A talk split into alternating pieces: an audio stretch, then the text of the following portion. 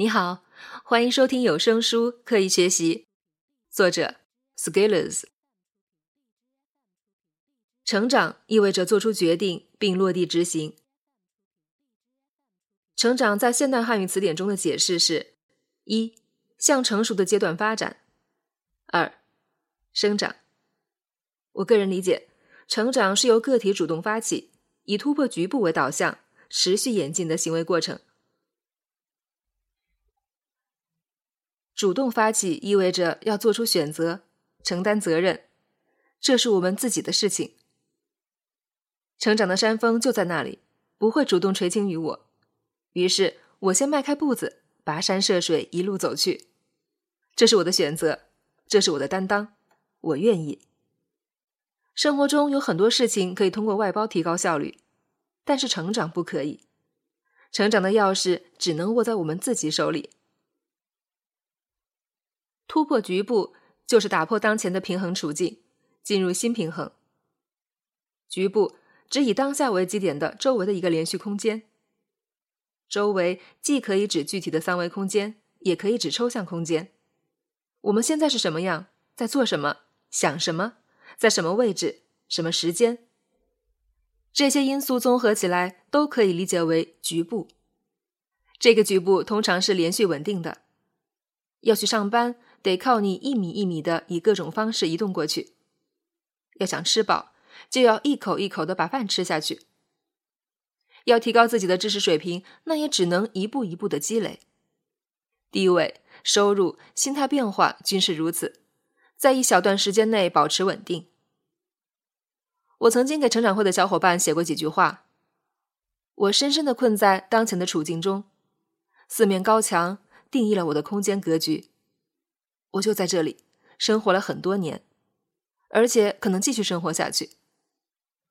我要尽全力将其打破，触及更加广阔的世界。我们就这样困在三维空间的一个小小局部里了，而要离开这个位置，就要采取行动，而且是持续行动。当我们采取了行动之后，就可能突破原有的局部，到达一个新的局部。而回顾整个突破局部的行为过程，就可以看到自己的成长。英文里有一句话叫 It's more about flight, not just destination。 这不仅仅是目的地，而且是一场旅途。这是行为过程的真实含义。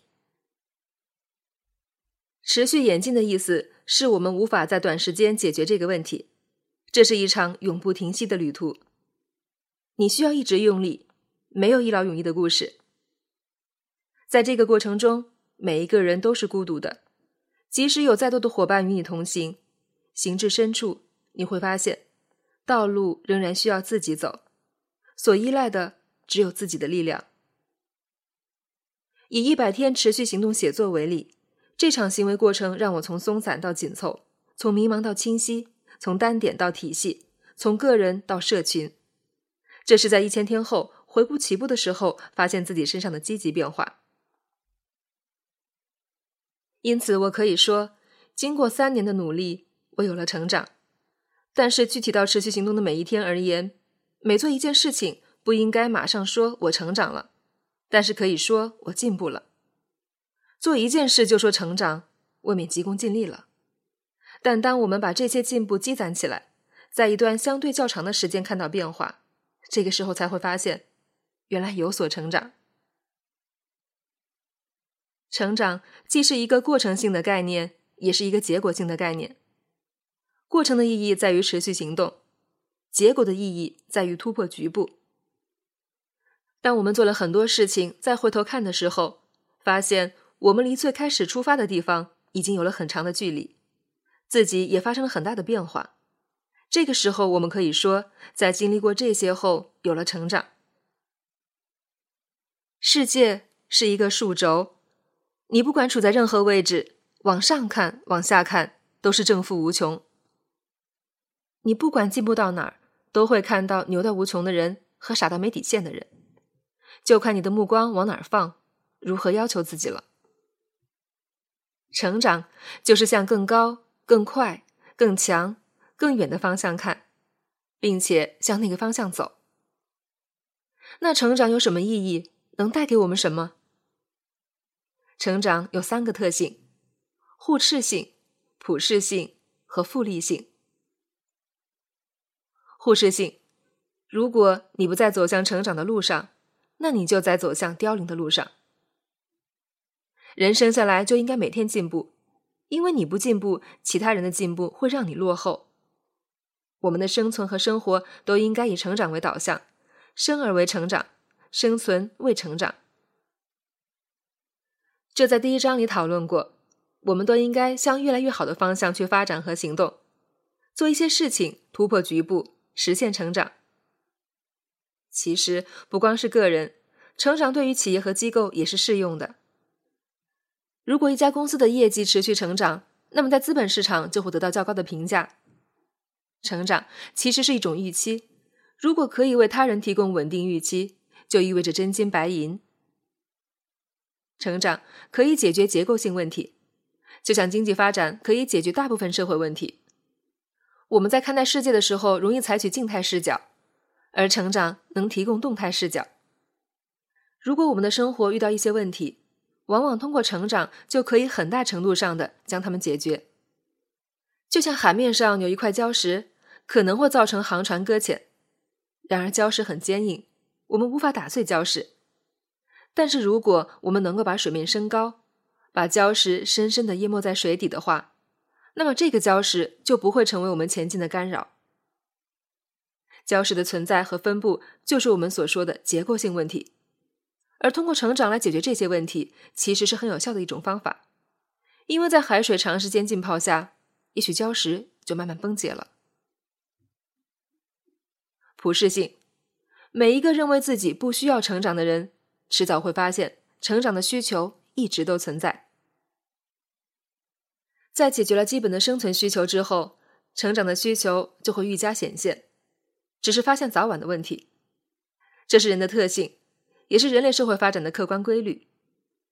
关于人的需求有不同的理论，这些理论当中有个共同点：当一个人在满足了基本的物质生活条件后，在精神方面会有更多的追求，而成长属于精神追求的重要环节。生活中有人说自己达到了目标，但是却没有成就感；财务上有了自由度，但是感觉不到生活的意义。这些其实是因为缺乏成长的牵引。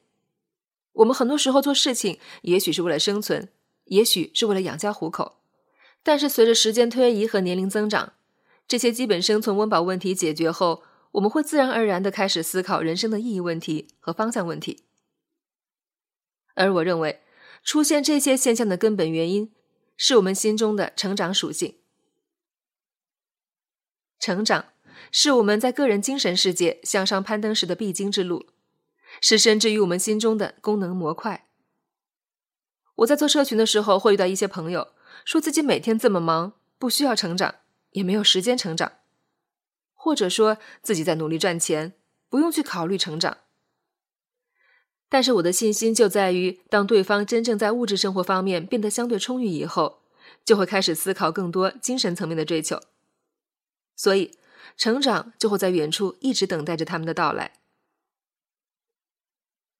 复利性，成长带来的新结果、新现实可以用于促进新的成长。熵是热力学概念，代表系统的混乱程度。熵增加代表混乱增加，熵减少代表混乱减少，更加有序。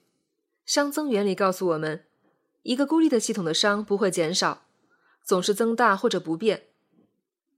我们可以这样理解，变得混乱是随着时间自然发生的，这是所谓的熵增。而如果要变得更加有序，需要投入精力维护，这是熵减。我们在时间的作用下，终将走入熵增。想象一下你的屋子，如果不收拾，过一段时间就会变得很乱。成长是熵减的行为，熵减让我们变得更有序，可以对抗时间的冲击，而一旦我们没有被时间消耗，就可以享受到时间红利。在第一章里，我提到用持续行动为成长复利，成长就是有很强的复利性。我们通过持续行动获得成长，带给我们新的结果和新的现实，这些可以成为我们新的起点。依托于此，我们能够继续努力，开创新的局面。这就是成长复利性。就像滚雪球一样，我们可以通过持续行动把雪球越滚越大。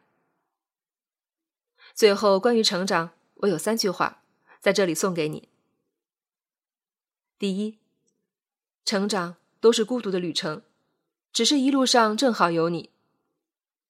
每个人的成长都是自己的问题，不是别人的问题。从这个意义上说，我们都是孤独的。假使你在旅程中遇到节奏相同的人，那是旅途的邂逅，路上正好有你，我们同行一段。成长中不会有这个事情大部分人做不到，所以我不做也就心安理得的情况，也不存在因为我觉得这件事情没有人做得到，所以我也做不到的问题。